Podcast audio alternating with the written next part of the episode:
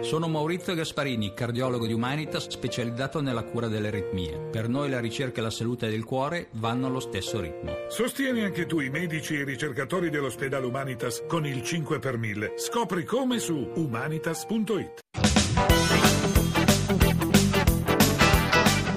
Zona Cesarini. A cura di Riccardo Cucchi. 21, 7 minuti, 31 secondi. Buonasera da Maurizio Ruggeri, buonasera da Zona Cesarini, Radio 1, puntata dedicata all'anticipo dell'undicesima giornata di ritorno del campionato di Serie B. Tra breve la voce di Antonio Monaco per Pescara Bari. Ci occuperemo anche della Serie A, domani gli anticipi eh, Chievo Palermo e Milan Cagliari, Juventus con 14 punti di vantaggio sulla Roma e Lazio, Napoli, Fiorentina e Sandoria che sono in agguato per il secondo posto che la Roma stessa deve difendere. Vedremo degli ospiti a conforto anche della Serie B, faremo anche un commento per il campionato cadetto, cadetto presenteremo anche l'undicesima giornata di ritorno, poi ci occuperemo della maratona di Roma che si terrà domenica, 15.000 runners da, 11, da 111 nazioni, tutto il mondo, 65.000 partecipanti con la stracittadina, Roma oramai accoglie una delle più grandi maratone del mondo. E poi lo sci la Coppa del Mondo, le finali a Meribel lo faremo con il nostro inviato Emilio Mancuso.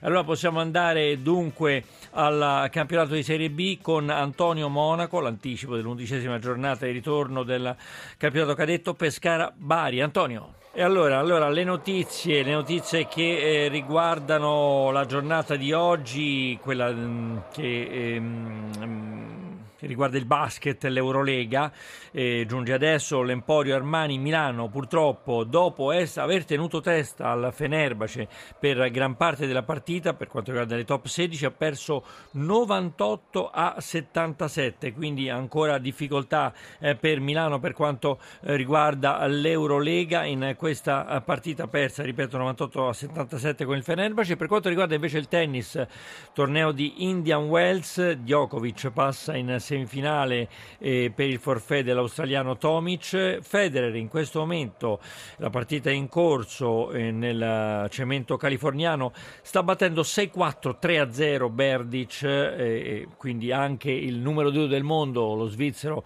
eh, che ha vinto 17 slam, potrebbe andare in semifinale. Si aspetta oggi 4-0 adesso Federer, si aspetta eh, poi a seguire la partita tra lo spagnolo Nadal e il canadese Raonic possiamo tornare da Antonio Monaco. One, two, three, uh. My baby don't mess around because she loves me so and this I know for sure.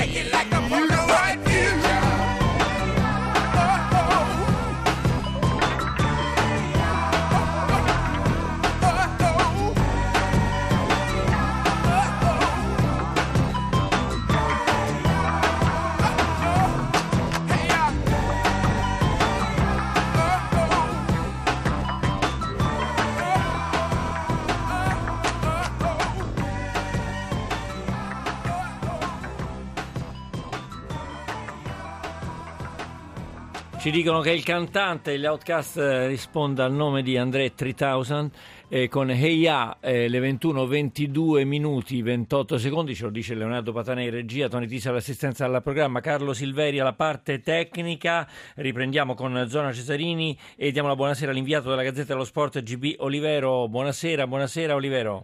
Buonasera, buonasera a tutti. Allora, eh, con te dovremmo parlare di Serie A, domani sono due anticipi, eh, Chievo-Palermo e Milan-Cagliari, eh, una Serie A che sembra ormai, come dire, insomma, ehm, messa mm, così, insomma, in una cella frigorifera dalla Juventus che ha 14 punti sulla Roma, però, però per il secondo posto ci sono Lazio, Napoli, Fiorentina e Sandoria che sono in agguato no, per cercare di spuntarla sulla Roma. Ehm, chi la spunterà, Olivero? Eh, è una bellissima domanda che però al momento non ha risposta perché mancano troppe partite, Eh sì. 11 giornate, 33 punti, tanti scontri diretti ancora se pensiamo che ad esempio alla penultima giornata ci sarà il derby di Roma che in questo momento possiamo immaginare come la madre di tutte le partite vista la situazione di classifica. Però In questo momento la Lazio vorrebbe vedere- farlo il derby di Roma, Sì, però eh, con la. Roma così, però la Roma si spera si riprenda, no? Insomma, voglio dire.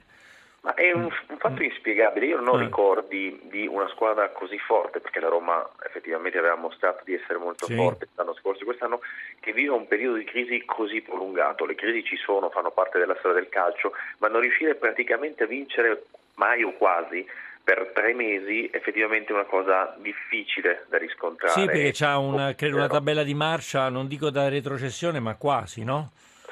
Sì, tantissimi pareggi, Mm. ormai adesso anche qualche sconfitta nelle ultime partite, solo due vittorie anche abbastanza casuali, eh, ricordiamo quella di Cagliari con tutte le occasioni che aveva avuto il Cagliari per pareggiare prima del secondo gol della Roma. Quindi poi soprattutto questa, questa difficoltà di vincere in casa è, è sorprendente per una squadra che fino a novembre proprio in casa aveva costruito un'ottima Mm. classifica. Dal 30 novembre che non vince in casa con l'Inter, se non andiamo Esatto, errati, no? sì, Insomma, sì, era sì. anche sotto. Vabbè, e tant'è. Dunque, sulla Roma si è parlato tantissimo, c'è chi dice che bisogna cambiare allenatore, c'è chi dice di no, a questo punto è meglio tirare avanti. Che dice Olivero, per esempio, riguardo Garcia?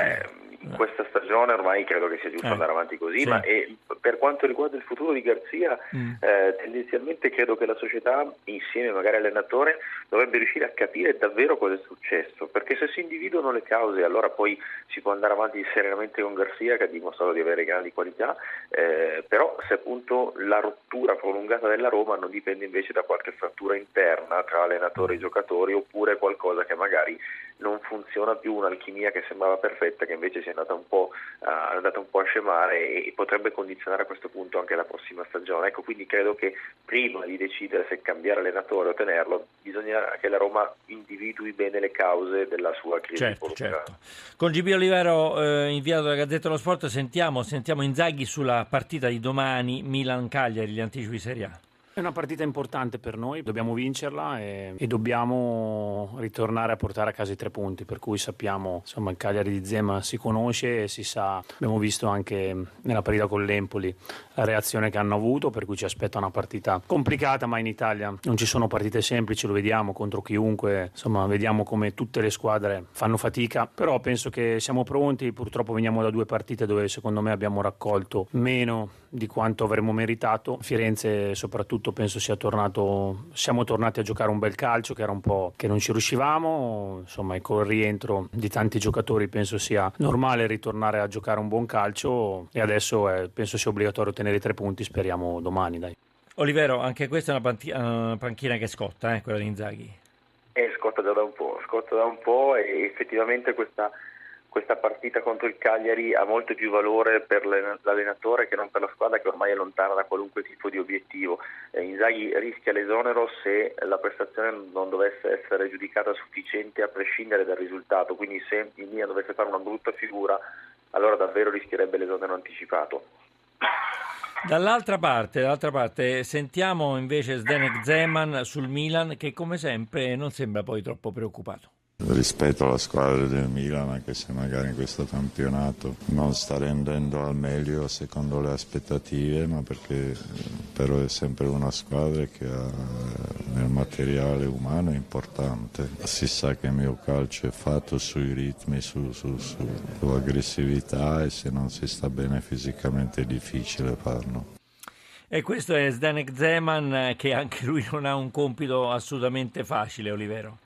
No, effettivamente no, e poi ha vissuto questa esperienza dell'esonero, poi di, della richiamata diciamo, alle armi, e è iniziato bene a livello di prestazione perché il Cagliari contro l'Empoli aveva giocato bene, meritando probabilmente la vittoria, poi è arrivato questo gol alla fine che ha un po' complicato eh, i piani sì, salvezza. Perché, esatto, poi uno scontro diretto, insomma anche dal punto di vista psicologico è stata una mazzata. Vediamo se domani riuscirà a mostrare un volto convincente anche in trasferta. Effettivamente, come diceva Zeman prima, l'aggressività e i ritmi alti sono un'arma importante per il Cagliari e potrebbe, potrebbe subirla abbastanza il Milan, ecco, quindi questa sarà una delle chiavi della partita. L'altro anticipo è Chievo-Palermo, due squadre che, che forse erano diciamo, partite, eh, soprattutto il Palermo. Il Palermo sembra essersi un pochino fermato a metà classifica, sembrava che potesse andare ancora più su. È una partita così dove il Chievo non deve assolutamente, assolutamente perdere punti perché insomma, non è tranquillissimo ancora. È vero, è vero, anche se rispetto ad esempio a due mesi fa eh, le squadre hanno magari prospettive diverse, come dicevi tu, il Palermo si è un po' fermato, magari un po' di appagamento, un po' di stanchezza, il Chievo invece grazie alla cura di Maranna è tornato su livelli assolutamente convincenti, una striscia di vittorie o comunque di risultati utili importanti, non prende gol, mi sembra siano tre partite di fila senza aver subito reti, riesce a segnare quando serve, ha fatto punti importanti contro avversari forti, quindi sicuramente una partita che potrebbe dare al Chievo proprio un'altra, ulteriore spinta verso la salvezza. Eh certo, certo. Io ringrazio GB Olivero, inviato dalla Gazzetta dello Sport, per averci parlato della Serie A. Buonasera, buonasera a te Olivero e vi do il punteggio di quanto sta succedendo sul veloce indoor di Indian Wells, uno dei tornei più importanti, esclusi quattro grandi tornei del Grand Slam. Il prossimo sarà quello di Parigi, Roland Garros. Ebbene, ad Indian Wells Roger Federer ha vinto ancora, va verso le 100 vittorie di, di, di Connors, forse sta superando anche Lendl, ha vinto 2-7, 6-4, 6-0 contro Berdic, non si vuole ritirare questo asso e per fortuna per noi che abbiamo ancora il piacere di eh, godercelo, Mister 17 Slam, il GR1.